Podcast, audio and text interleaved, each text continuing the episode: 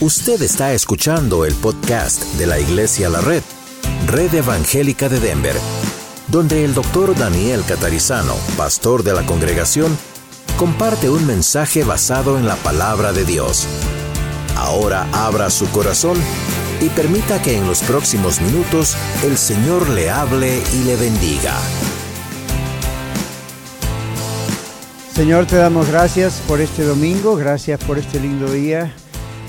Nos ponemos en tus manos, Señor, con todo lo que vamos a estudiar esta mañana aquí, en las otras clases, también discipulados, y más tarde, Señor, el servicio y toda la actividad que comienza hoy nueva también en la Red Norte.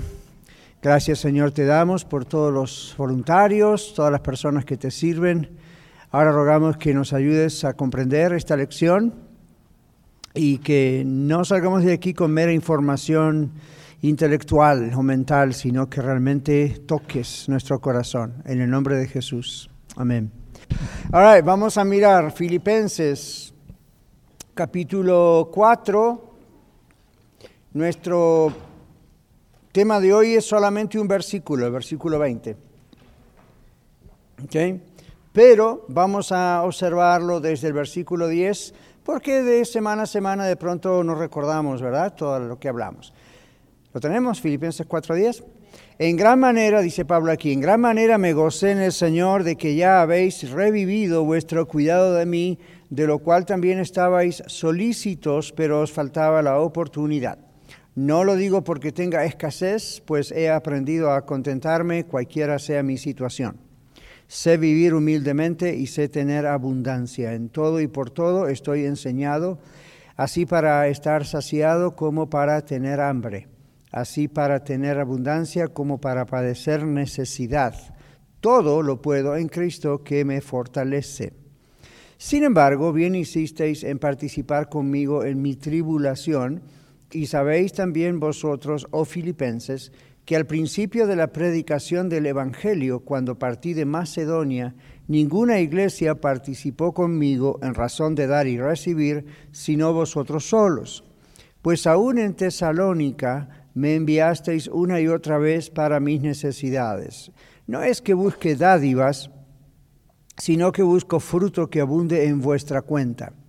Pero todo lo he recibido y tengo abundancia, estoy lleno, habiendo recibido de Epafrodito lo que enviasteis, la ofrenda, ¿verdad? Olor fragante, sacrificio acepto, agradable a Dios. Mi Dios, pues, suplirá todo lo que os falta, conforme a sus riquezas en gloria en Cristo Jesús. Verso veinte, que es el que vamos a estudiar hoy. Al Dios y Padre nuestro sea gloria por los siglos de los siglos. Amén. Y la semana que viene vamos a ver: saludad a todos los santos que están en Cristo Jesús, o los santos en Cristo Jesús, los hermanos que están conmigo os saludan. Todos los santos os saludan, y especialmente los de la casa de César. La gracia de nuestro Señor Jesucristo sea con todos vosotros. Amén. Y a lo mejor usted pensará, pastor, esos últimos tres versículos, vamos a tener un, toda una lección sobre tres versículos que es un saludo nada más. Hoy es. Si está en la Biblia, por algo es. Nada en la Biblia está por casualidad. All right, vamos a la página que tenemos del bosquejo y vamos a ver el versículo veinte.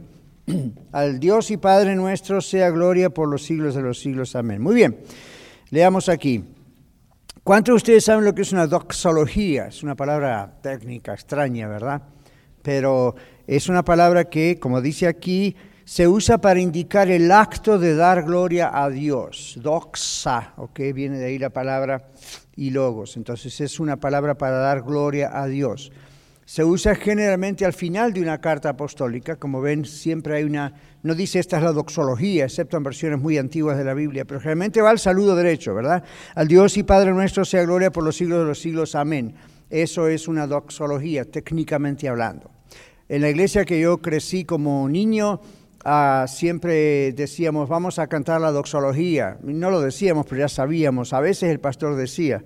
Entonces terminábamos el servicio antes de retirarnos eh, y cantábamos al Padre, Hijo, Redentor y al Eternal Consolador, al Trino Dios en unidad, Lord Eterno tributad, amén. Y claro, no era una iglesia católica, era una iglesia cristiana, evangélica, pero era costumbre terminar cantando lo que se llamaba la doxología, y viene de la Biblia. Y parece que los estudios que nos muestran costumbres de la iglesia primitiva, costumbres, esto está fuera de lo que es la Biblia, pero ustedes saben que hay otros escritores, como Flavio Josefo, por ejemplo, yo se los he mencionado, que escriben históricamente. Es un judío que escribía observando lo que estos primeros cristianos hacían, y él nos cuenta que cuando terminaban las reuniones, los cristianos generalmente cantaban un himno, cantaban la doxología. ¿Okay? Entonces eran muy breves, como diríamos acá un mal dicho, un corito, una canción breve, y entonces decían eso, ¿verdad? Al Padre, Hijo, Redentor, en otro tono a lo mejor, pero esa es la idea. ¿Okay? Entonces eso se, se concluía el servicio así. No está en la Biblia como algo que hay que hacer obligatoriamente, pero viene de la Biblia el concepto porque Pablo, por ejemplo, termina, ¿ven?, con una doxología. Entonces, ¿está claro la idea? Ahora, a veces hay iglesias que practican eso. Está bien, es bíblico. ¿Okay?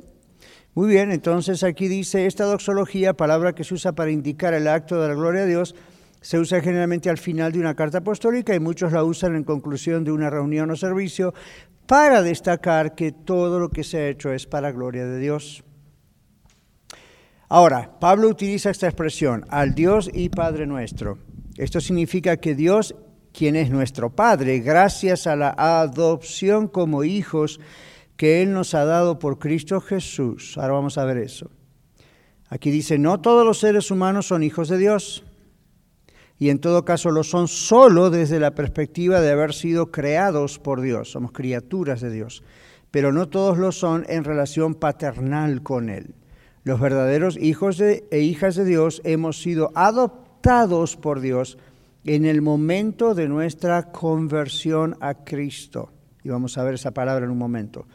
Adopción es el término que el apóstol Pablo utiliza para describir el acto del Espíritu Santo mediante el cual el creyente pecador se convierte en miembro de la familia de Dios con todos los privilegios y obligaciones de los miembros de la familia. Así que vamos a hablar de la palabra adopción. ¿Qué dice Efesios capítulo dos, versículo tres? Aquí Rogelio ya levantó la mano primero. Juan, gracias. A ver qué dice Efesios dos, tres. Dice, entre los cuales también todos nosotros vivimos en otro tiempo en los deseos de nuestra carne, haciendo la voluntad de la carne y de los pensamientos, y éramos por naturaleza hijos de ira, lo mismo que los demás. Gracias. Así que la Biblia hace una distinción. Dice, antes éramos hijos de ira, ahora somos hijos de Dios. ¿Por qué dice hijos de ira? ¿A qué se refiere? ¿A qué ira? ¿De quién? ¿De quién puede ser la ira? La ira de Dios. La Biblia habla de un juicio final. Okay, yo sé que no es un tema lindo de hablar o popular en muchos lugares, pero está en la Biblia. Y usted no debe tenerle miedo al juicio final si usted tiene a Jesucristo en su corazón, si usted ha sido salvo o salvo. Jesucristo en la cruz pagó por usted, como por mí. Entonces somos salvos de la ira venidera, dijo el Señor Jesús. Y parte de la predicación del Señor Jesús fue esa, sean salvos de la ira venidera. Y muchas veces en la Biblia aparece el concepto de la ira venidera, la ira que viene, el juicio que viene, el día final, el gran día, se dice varias veces, en diferentes formas. Entonces, ¿ustedes creen que va a haber un juicio final? Y si no lo creen, hay problemas, porque la Biblia dice que hay un juicio final. La pregunta es, ¿debemos tenerle miedo al juicio final? Nosotros como creyentes en Cristo, no.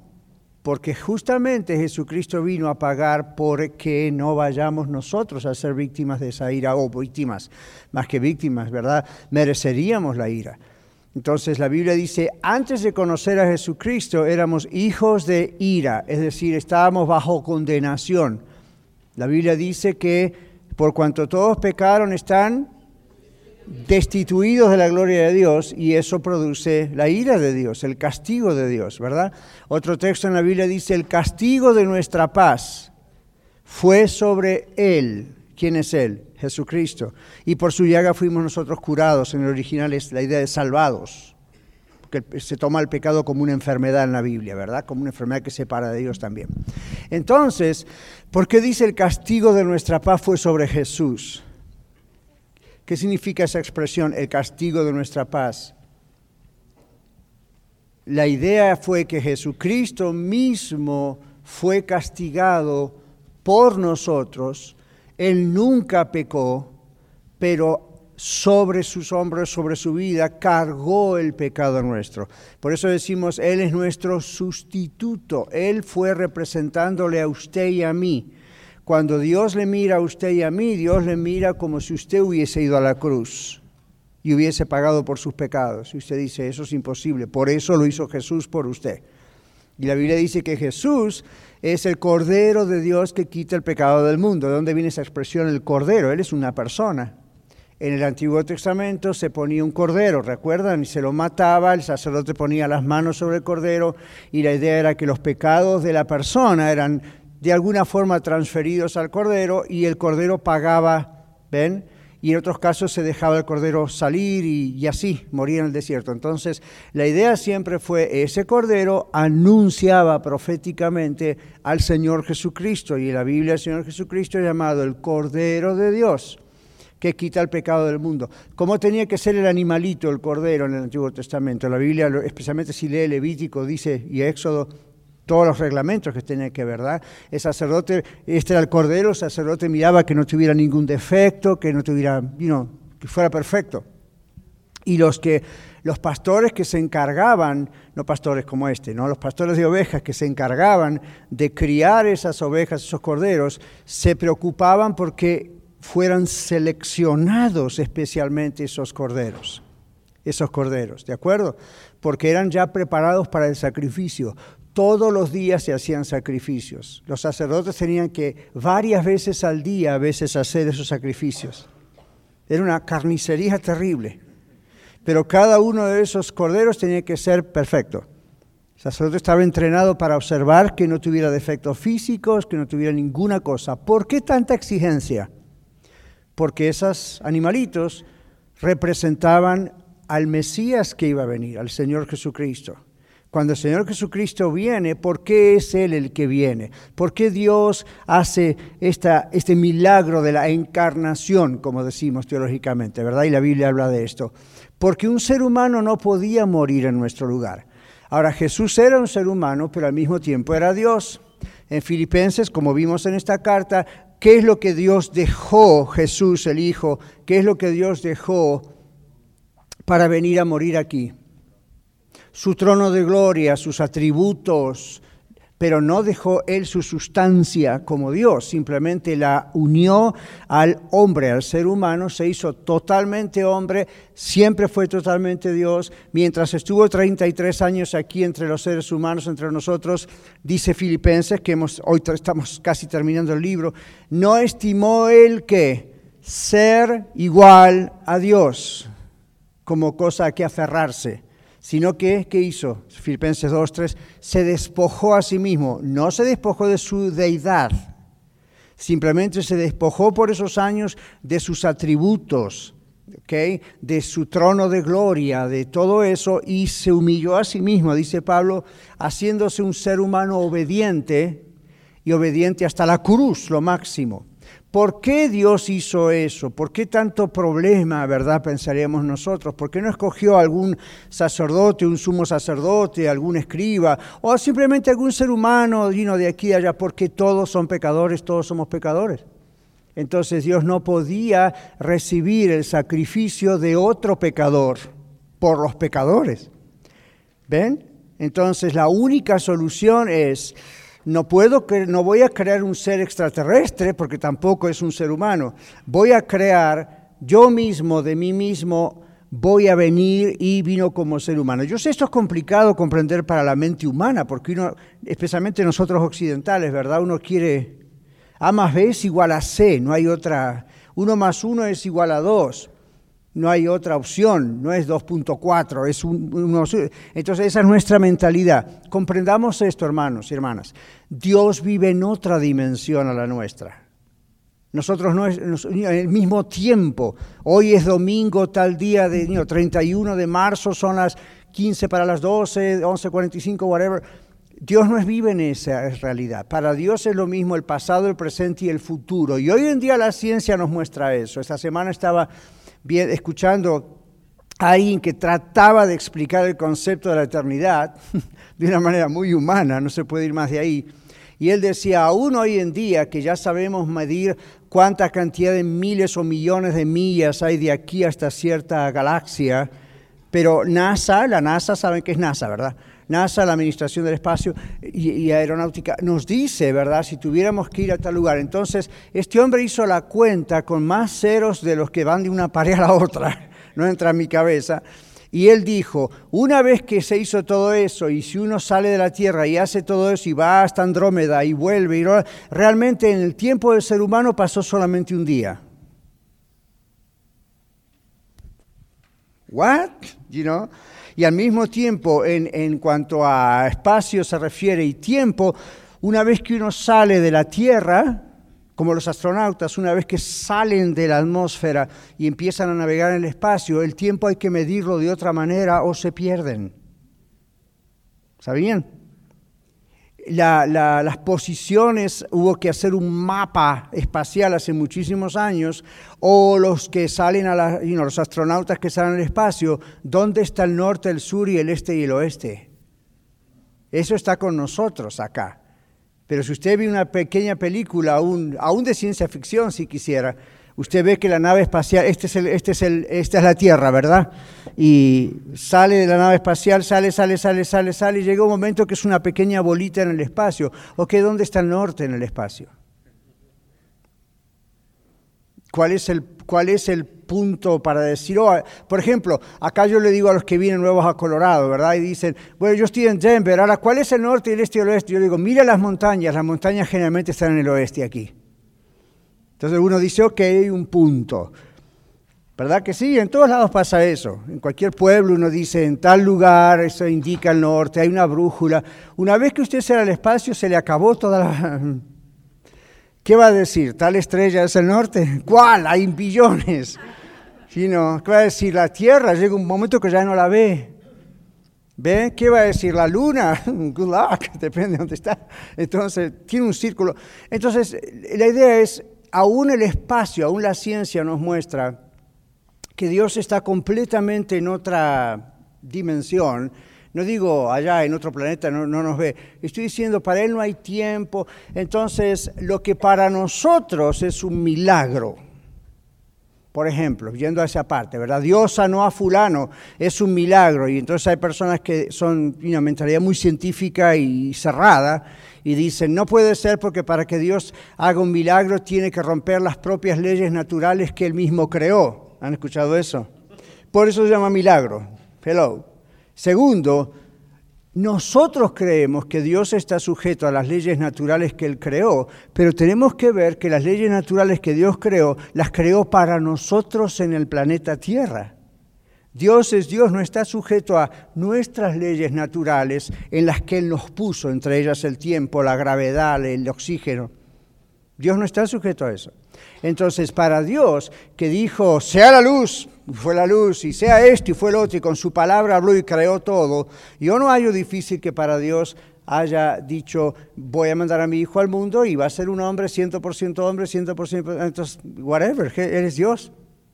El punto de todo eso, volviendo al planeta Tierra, el punto de todo eso tiene que ver con la idea de que se necesitaba un sacrificio puro, santo, que es lo único que Dios puede recibir.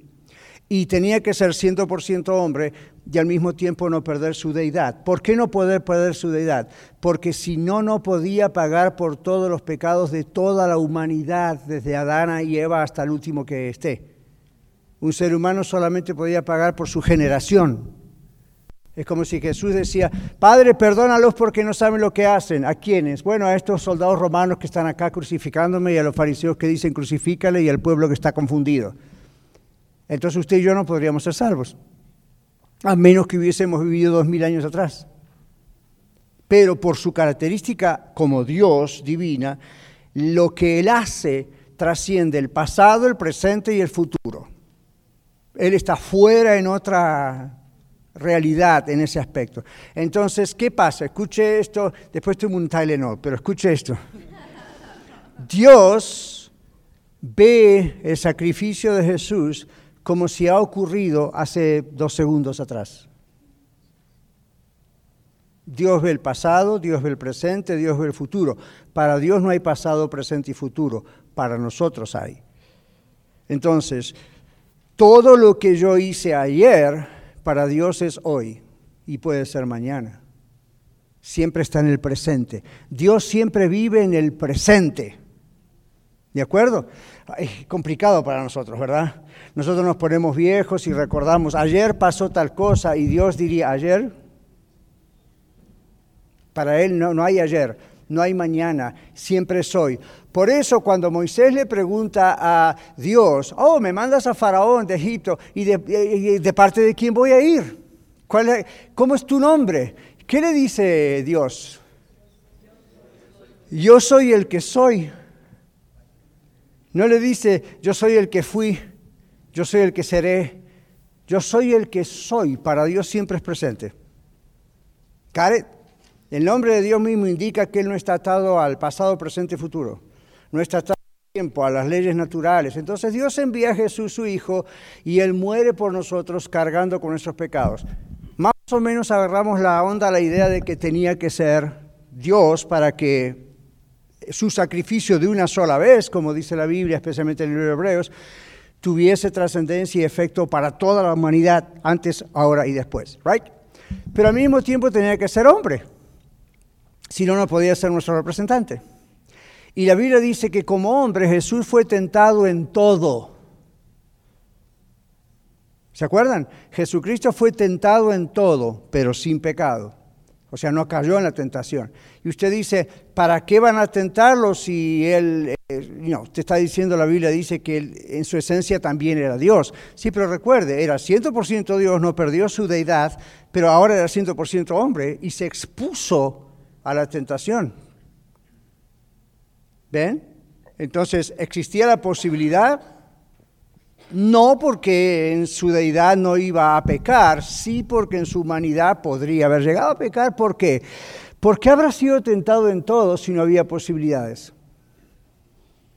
Fue tentado en todo. Y pastor, ¿qué es en todo? A mí, ¿qué es todo para usted? Del griego todo, del hebreo todo, del inglés todo, a mí todo es todo. No hay que buscarle, ¿verdad? Todo es todo. All, everything.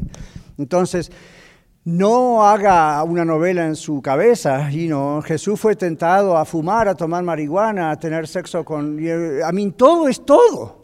Jesús fue tentado en todo, pero no pecó.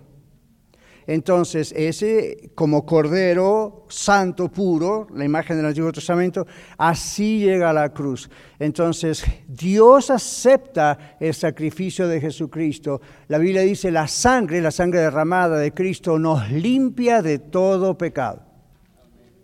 ¿Qué es todo?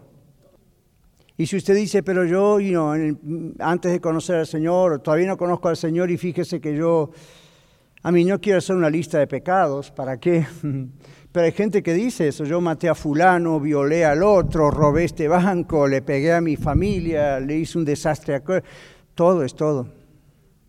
La clave para que Jesucristo con su sangre limpie todo pecado es que nosotros nos arrepintamos de todo. ¿Desde qué? Todo es todo. Entonces, la sangre de Cristo, su Hijo, nos limpia de...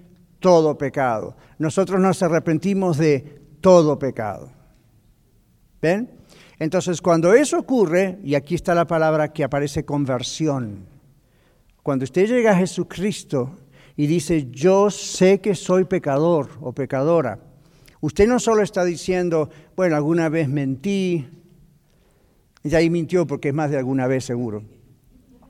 You know, o alguna vez robé, o alguna vez dije malas palabras, o pensé mal cosas de otras personas, o hablé mal de... A mí, otra vez, ¿para qué nombrar la lista?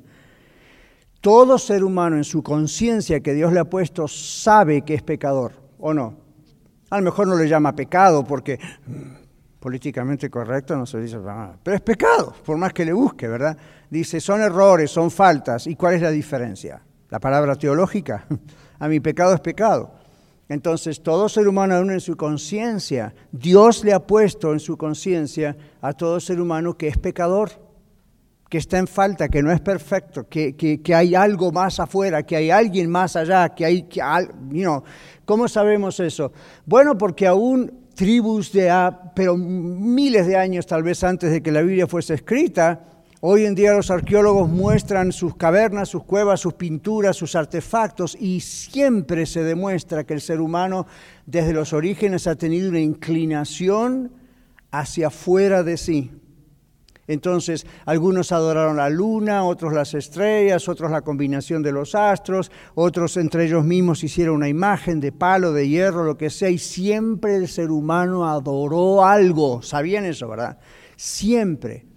Entonces, ahí no había lo que en psicología diríamos condicionamiento, conditioning. Oh, bueno, y no le enseñó eso a la iglesia, ya estaba la Biblia. Aún muchísimos años antes de la Biblia, nadie sabía eso. Dios no se había revelado todavía personalmente a sí mismo como lo hizo en la Biblia y como lo hizo en Jesucristo. Y el ser humano ya sabía que tiene una inclinación de adorar algo, que había algo más allá de sí mismo. Eso es porque si usted lee el libro de Romanos, la Biblia claramente le dice en Romanos que Dios puso en la conciencia de cada ser humano la idea de que Él existe, el concepto de que Dios existe. ¿Okay? Entonces la ley moral ya está escrita en el corazón de un ser humano, aún sin conocer a Cristo. Entonces, ¿cómo hacían los seres humanos antes de que Dios se revelara a sí mismo para decir yo existo y lo que están sintiendo realmente es la idea de mi presencia? ¿Qué hacían los seres humanos? Sacrificios. ¿Ven? Los judíos mataban animales porque el Señor se los había ordenado, pero la idea de sacrificio de animales no es nueva, en un sentido. Y siempre las, las tribus más antiguas del mundo siempre hacían algún tipo de cosa con la idea de apaciguar a los dioses. ¿Recuerdan? En la mitología griega, saben de qué estoy hablando, ¿verdad? La mitología griega, todos esos dioses raros que los griegos más adelante en la historia adoraban, ¿por qué lo hacían? Decían, para apaciguar la ira de los dioses. ¿Ya? Entonces estaba la diosa de la fertilidad, la diosa o el dios de las cosechas, el dios de las lluvias, el dios de las tormentas. ¿Saben, verdad, de qué estoy hablando? ¿Me siguen? Entonces, y, y ustedes le, en la escuela habrán estudiado eso. Y no, se, se apaciguaba la ira de este y la ira de lo... ¿De dónde le surgió esa idea? Aún antes de la Biblia. ¿Ve? Para cuando el Señor presenta... ¿Quién es Él? Que Él es el único verdadero Dios. El mundo ya estaba envuelto en mucha idolatría. Para cuando llega lo de Noé, ya Dios ya les había dado advertencias. Bueno, pero nos vamos muy lejos para entrar muy cerca en el tema. Cuando se trata de la conversión, la idea es el Señor mismo hizo el trabajo de ayudarnos y de salvarnos, porque nosotros no podíamos hacer nada por nosotros mismos, ni con ídolos, ni con imágenes, ni adorando el sol, ni entre nosotros mismos. El ser humano no podía hacer eso. Entonces Dios muestra, primero por la ley, el Antiguo Testamento, el pueblo de Israel, todo eso muestra quién es realmente el verdadero Dios. Por eso en la Biblia, en el Antiguo Testamento, vemos milagros y portentos y cosas que nunca habían ocurrido antes, y la gente empieza a prestar atención. Pero al mismo tiempo a veces atribuye las obras de Dios a las obras de algún Dios de los que ellos conocían. Paulatinamente y progresivamente, grabes esta palabra porque es clave para interpretar la Biblia, progresivamente Dios va revelándose a sí mismo, progresivamente. ¿Qué significa progresivo? Continuando, ¿qué más? De a poco, ¿cómo, Sandra? En aumento, cada vez da un poco más, cada vez enseña más, cada vez va más. Parecen los cursos discipulados, ¿verdad?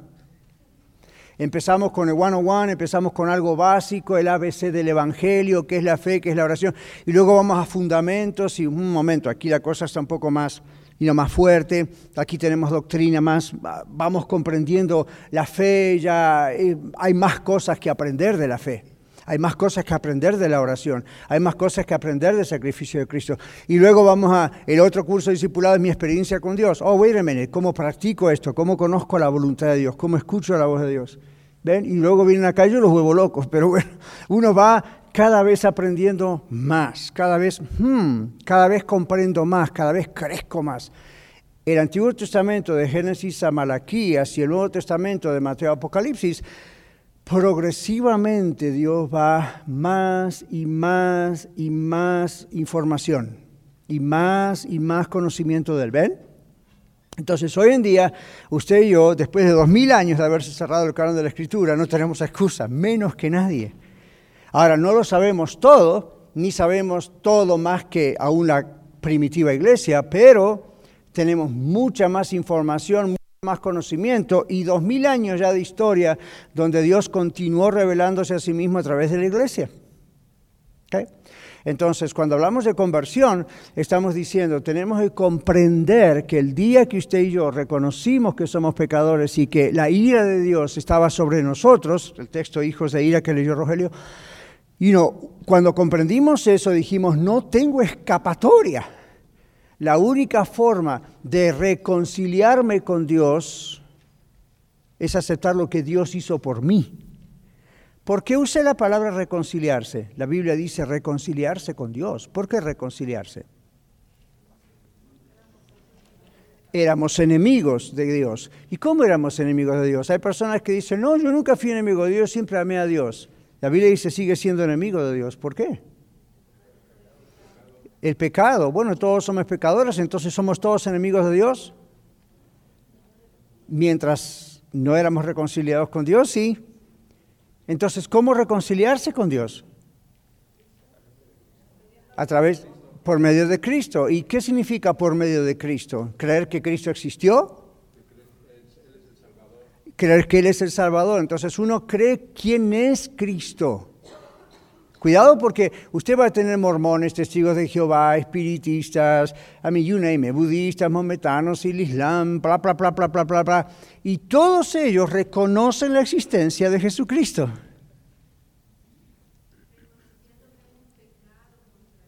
Ahí llegamos, Sandra. Todos ellos reconocen la existencia de Jesucristo. Todos reconocen que existió un Jesús, históricamente hablando, existió. A mí, hoy en día que alguien diga, yo creo que Jesús no existió, es ignorancia histórica. Hay documentación de que Jesucristo existió. Hay documentación, inclusive fuera de la Biblia, de que Jesucristo murió en una cruz. Pero muchos dicen, muchos murieron en una cruz.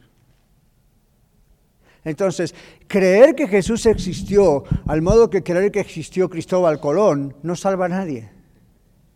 ¿Usted cree que existió George Washington? ¿Cómo no va a creer si hay mucha documentación, aunque no existía? Lo que pasa es que hoy en día, si no lo vimos en video, no lo creemos, ¿verdad? Pero, you know, ¿existió o no existió? Por supuesto que existió. Ahora, ¿cambia su vida porque usted cree que George Washington existió? ¿Cambia su vida porque usted cree que Jesús de Nazaret existió?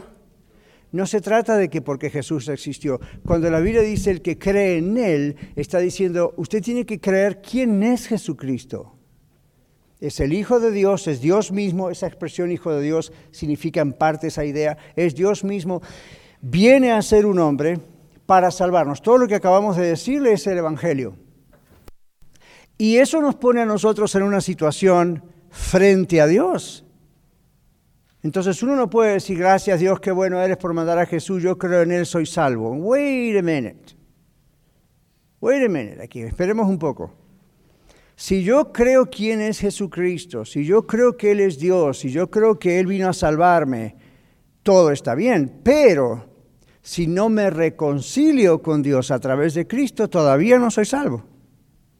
¿Got it? Entonces, vamos, la, vamos por parte. La primera es, yo sé quién Jesucristo es, ahora creo quién es Jesucristo. Pero, ¿qué significa todo aquel que en Él cree no será condenado?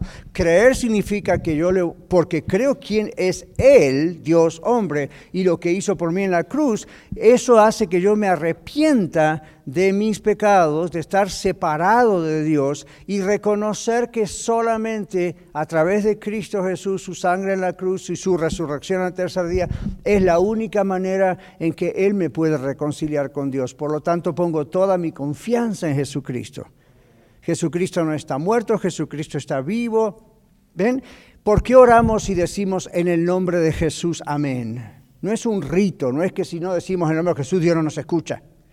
Lo hacemos porque, como dice la Biblia en varias partes, especialmente en el libro de Hebreos, lo hacemos porque Jesucristo hizo posible nuestra reconciliación con Dios, nuestra salvación, nuestra conversión. Y por eso mismo Jesucristo hizo posible con su muerte y su resurrección que tengamos entrada a la presencia de Dios y podamos hablar con Él espontáneamente y sabemos que Él nos escucha. Entonces venimos al Padre en el nombre de Jesús. Y Dios el Padre nos tiene que escuchar, porque venimos en el nombre de su Hijo. ¿Okay? No nos va a escuchar, como vamos a decir en el mensaje más tarde, si hay otras cosas, pero la idea es reconciliación con Dios. Vamos comprendiendo lo que es salvación, lo que es ser salvo, lo que es, you know. Por ello le digo, hay mucha gente que cree que es cristiana, pero realmente no es. ¿Okay? Porque el cristianismo terminó siendo una... hoy en día una religión. Entonces uno dice, bueno, no soy católico, soy cristiano. So what? Otros dicen, bueno, no soy mormón, soy cristiano. No soy testigo de Jehová, soy cristiano. What? ¿Y? Pero realmente eso nomás cambió de religión.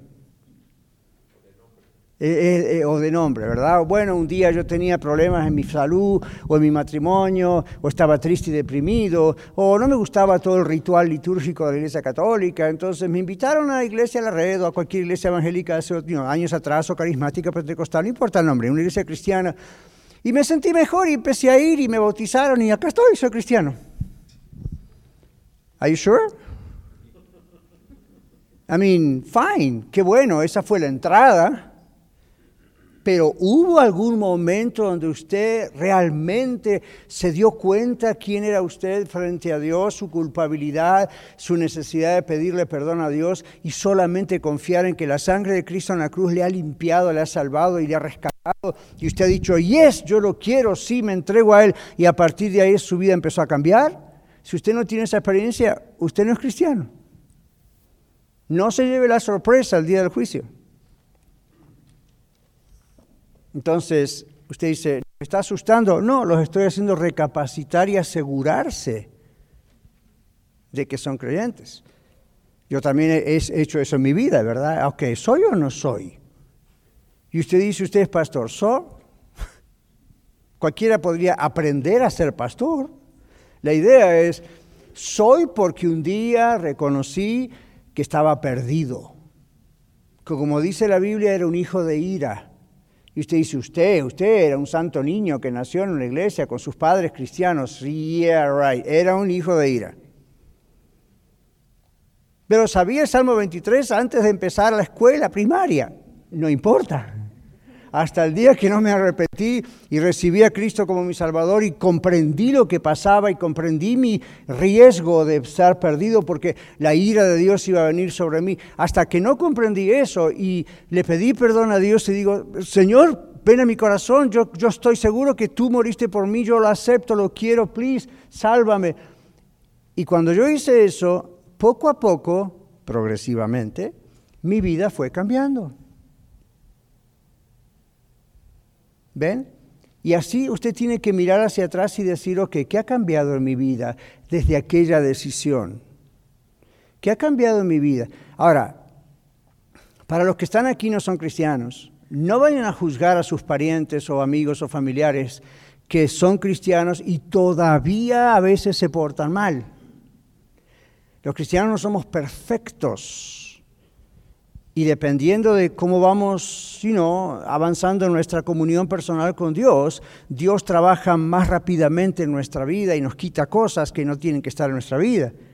¿Okay? No piense, ah, mira, ahora va a una iglesia cristiana y se bautizó y todo eso, pero todavía de repente hace esto o aquello. O todavía, well, todavía esa persona está mejor que usted, al menos se salva, usted no.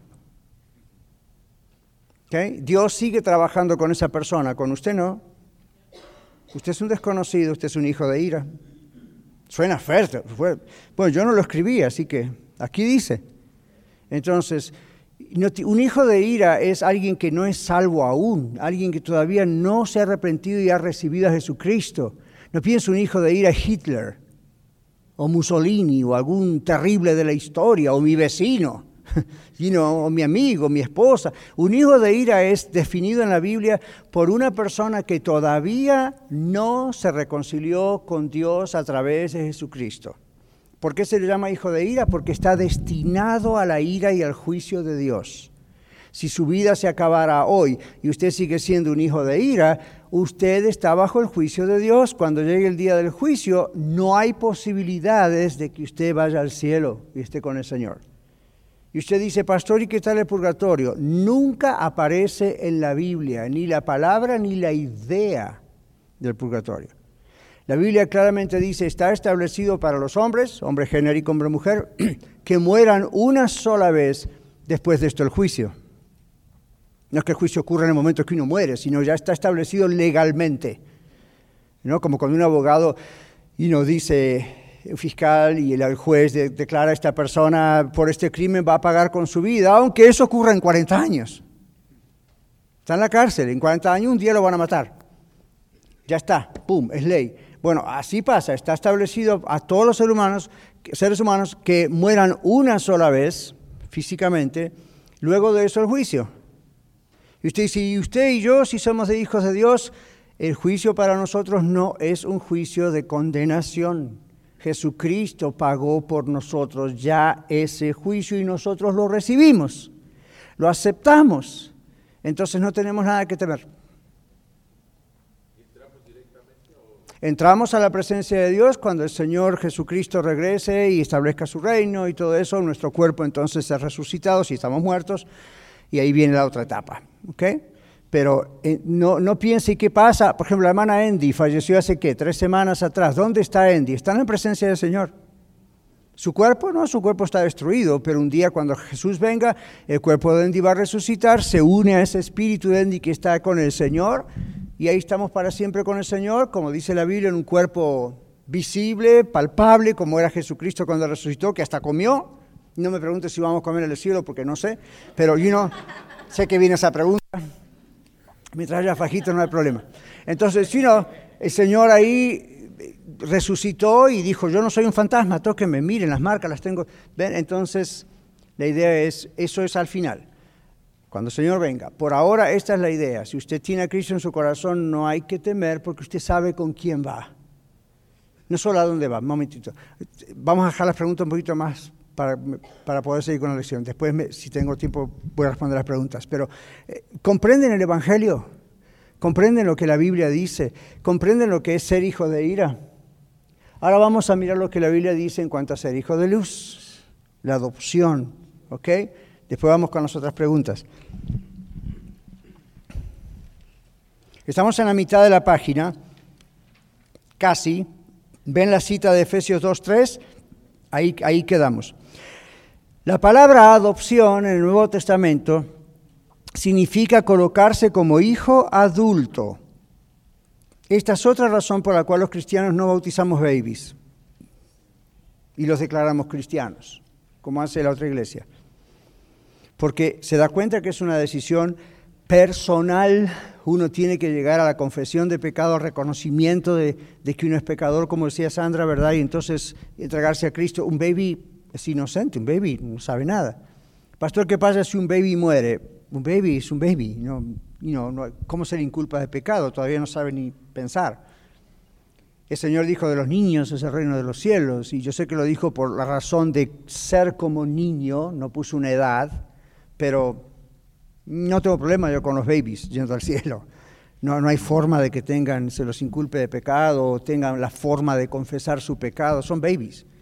¿Cuándo puede ocurrir eso? Bueno, en algunos que nos criamos conociendo el Evangelio ocurrió muy temprana edad porque fuimos despiertos a estas, despertados a esta situación muy pronto. Otros, como muchos de ustedes, conocen a Cristo más tarde, ¿ok? Entonces, la palabra adopción significa como hijo adulto. Se trata de un término utilizado en la práctica legal romana en los días del apóstol Pablo, referente a una acción legal por el cual una persona toma en su familia a un niño que no es suyo, biológicamente, no lo tuvo, lo toma con la finalidad de tratarlo y darle ¿qué? Todos, ¿qué es todos? Todos los privilegios de un hijo propio, hijo e hija. Ahora escuche esto, el, es el Espíritu Santo que se, es el Espíritu Santo que se llama como el Espíritu de adopción, el que adopta, el que realiza el acto de colocar a un pecador creyente, ¿ve la diferencia? No a cualquier pecador, a un pecador creyente en Cristo Jesús, un pecador que reconoce su necesidad de Cristo, lo reconoce como un adulto en la familia de Dios. ¿Qué dice Romanos ocho quince? Ahí está, Juan. Lo tiene Miguel. Romanos ocho quince. Dice, pues no habéis recibido el espíritu de esclavitud para estar otra vez en temor, sino que habéis recibido el espíritu de, de, de adoración por el adopción. Cual, uh-huh. Adopción por el cual decimos Abba Padre. Gracias. Y Abba Padre es una expresión que significa algo así como papá, papito, amado, querido. Esa es la idea, ¿no? Es casi en griego una especie de balbuceo, como en hebreo también. Como hacen los niños, ¿verdad? Que reconocen papá, tata, una cosa así. Es la intimidad con Dios, es muy fuerte. Ahora, no recibieron el espíritu de temor, sino el espíritu de adopción. Entonces no tienen que estar en temor, leyó, ¿verdad? ¿Escucharon esa parte cuando Miguel leyó? Entonces, para los que le tienen miedo a la muerte, la pregunta es ¿por qué? La Biblia dice que recibimos el espíritu de adopción, somos adoptados como hijos e hijas de Dios. Entonces no habría que, por qué tener temor. Uno siente un poco de aprensión a eso porque no es como natural, ¿verdad? La idea, pero somos adoptados por Dios, entonces pasamos de un lugar al otro lugar, nada más. Ahora, dice aquí, el niño adoptado, escuche esto, es fundamental, todo es fundamental, pero subraye esto porque quizás algunos no lo escucharon nunca. El niño adoptado pierde, ¿escuchó eso? El niño adoptado pierde ¿qué? Todos los derechos y privilegios ¿de qué? De su antigua familia. Interesante, ¿verdad? Uno siempre piensa, ok, una niña, un niño que yo adopto, ahora tiene los privilegios de la familia Catarizano y los derechos y deberes de la familia Catarizano. Ya, pero piensa en la otra parte, eso está bien, pero piensa en la otra parte.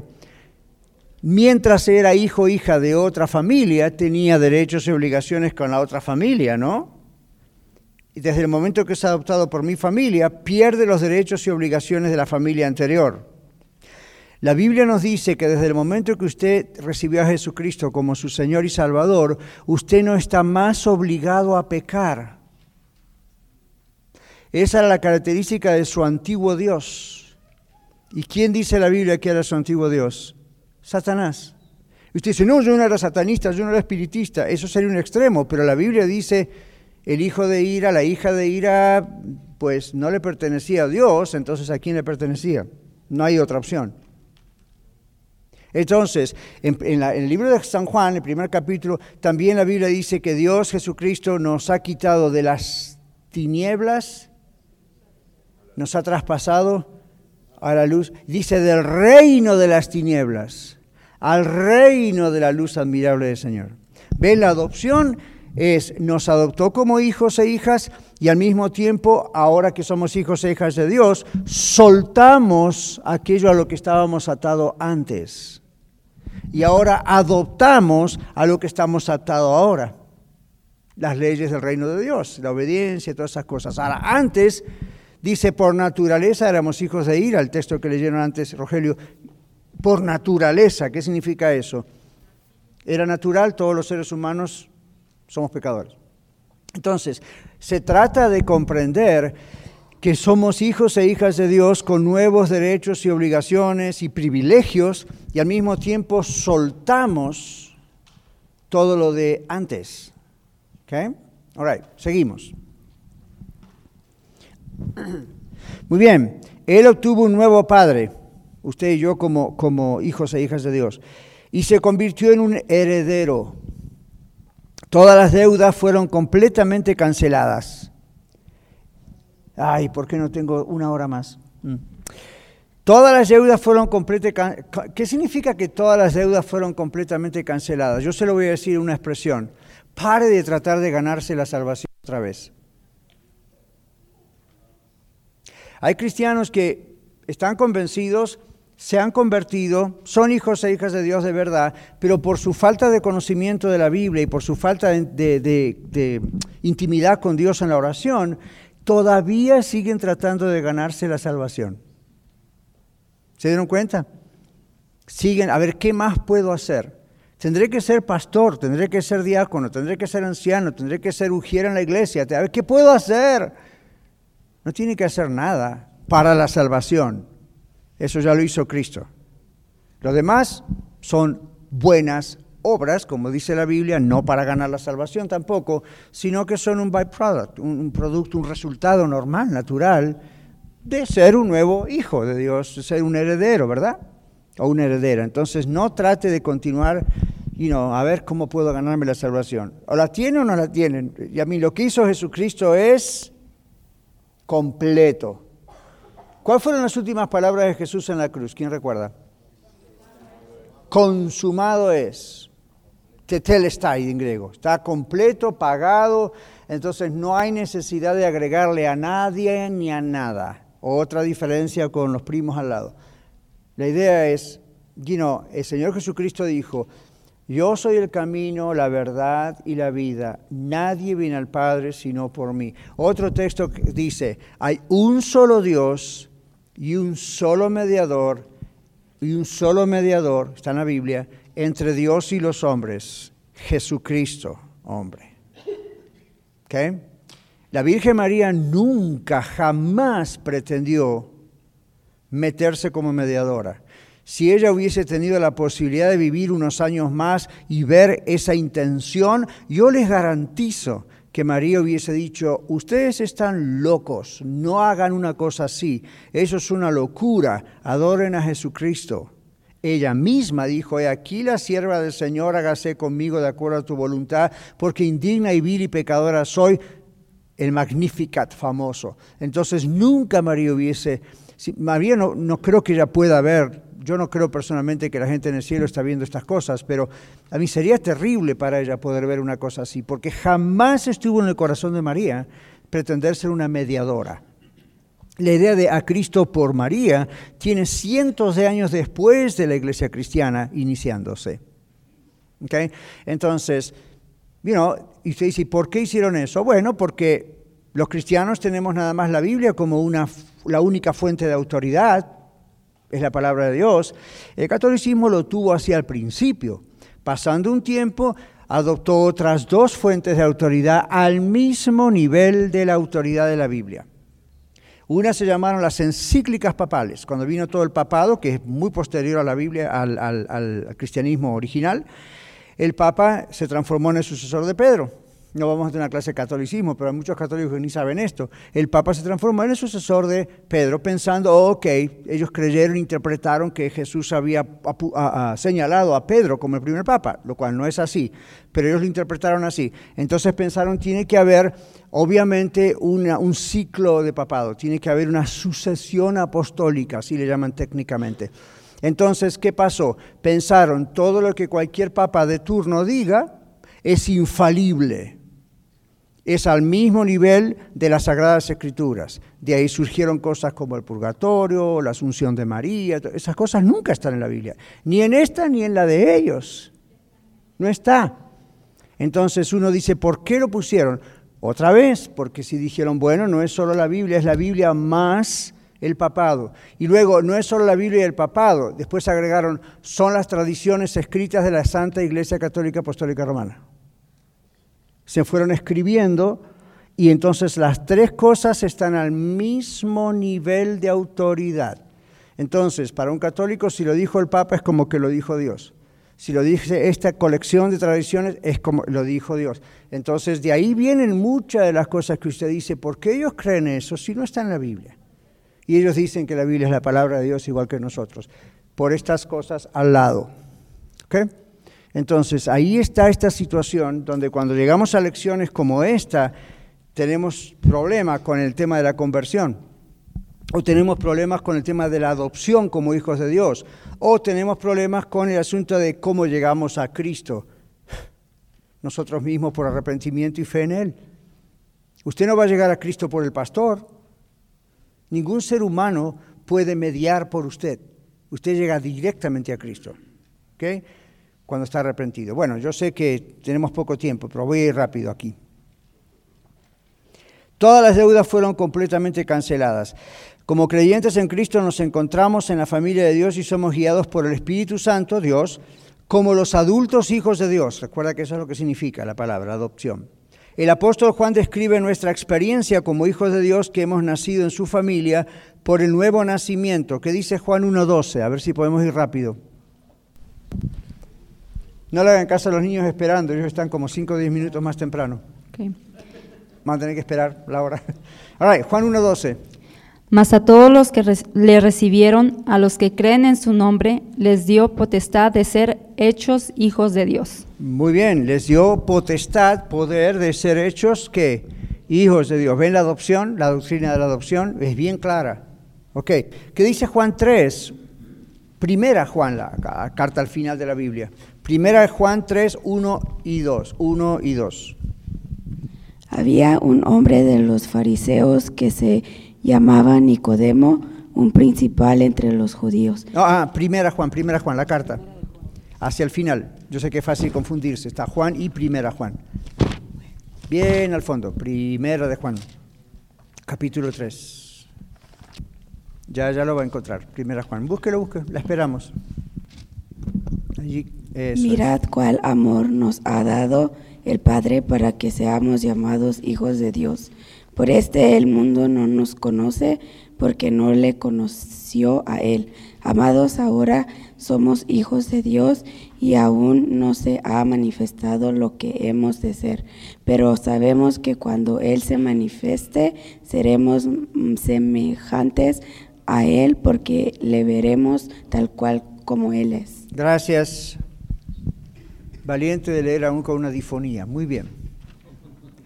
Primera Juan tres, uno, dos, entonces dice que ahora somos hechos hijos de Dios. ¿Okay? Y ahí está la adopción otra vez. Fíjense, somos hechos como un niño que se adopta, no es naturalmente un adoptado. Alguien lo tiene que adoptar, somos hechos hijos de Dios. Gálatas cuatro, cuatro al seis, rapidito, ahí. Adelante, Jesús. Pero cuando vino el cumplimiento del tiempo, Dios envió a su Hijo, nacido de mujer y nacido bajo la ley, y para, para que redimiese a los que estaban bajo la ley, a fin de que recibiesen la adopción de hijos. Y por cuantos sois hijos, Dios envió a vuestros corazones el Espíritu de su Hijo, el cual clama, Abba Padre. Gracias. ¿Recuerdan la palabra? Y ven cómo nos adoptó. El último texto ahí, Efesios uno cinco. En amor, habiéndonos predestinado para ser adoptados hijos suyos por medio de Jesucristo, según el puro afecto de su voluntad. Observen esos tres textos y observen su página. Dicen, estos tres textos dejan claro que no podemos perder nuestra adopción.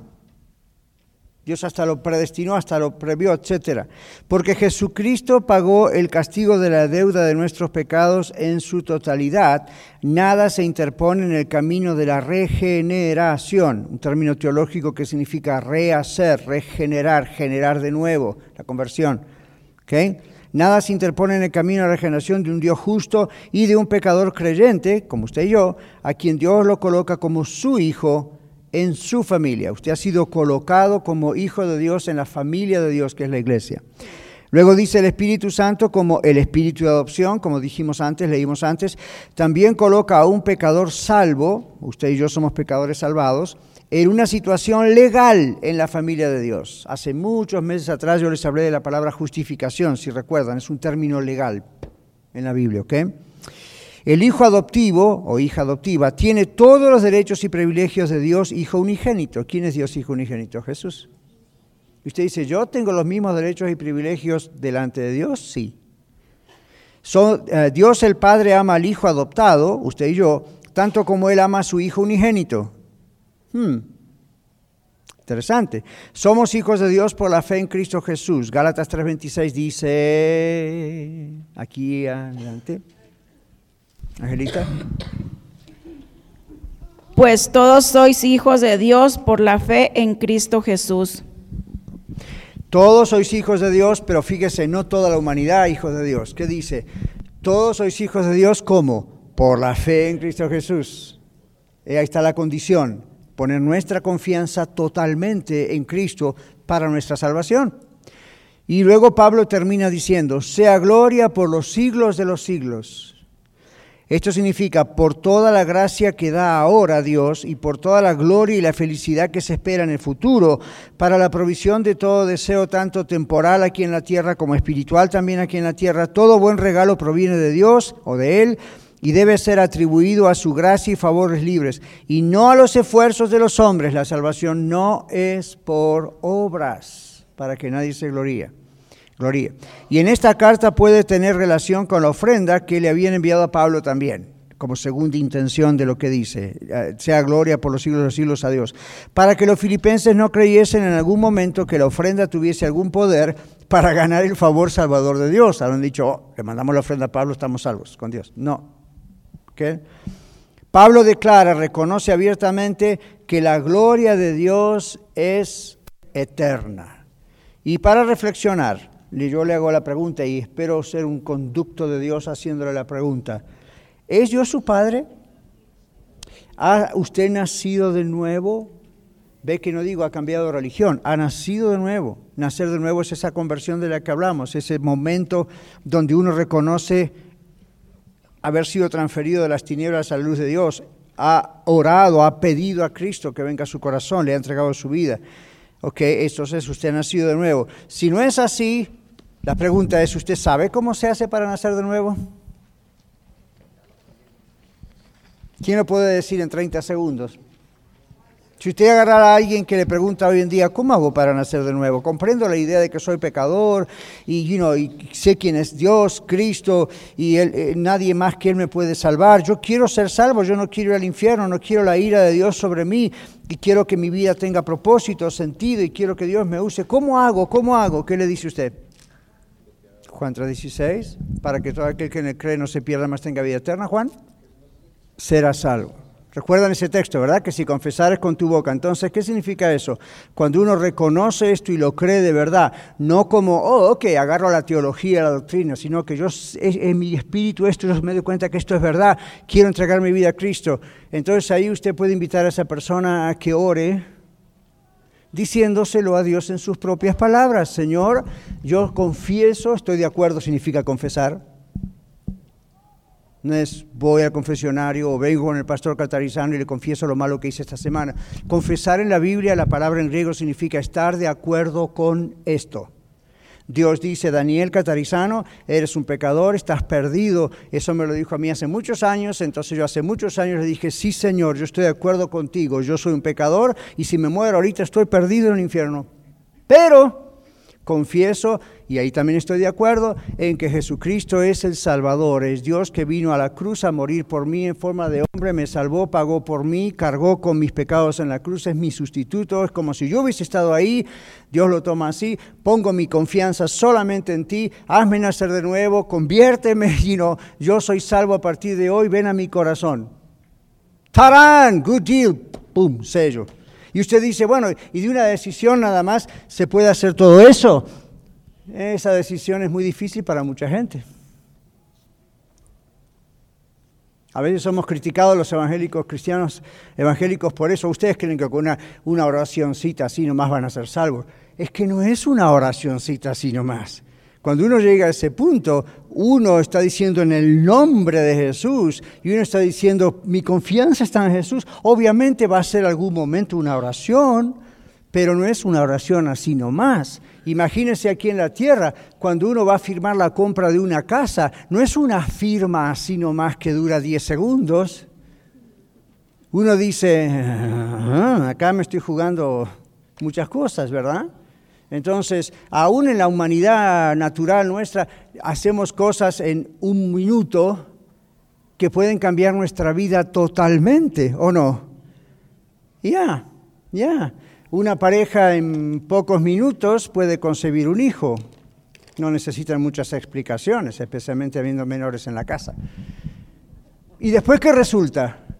Un nuevo ser humano. Y todo comenzó en cuestión de minutos, ¿no?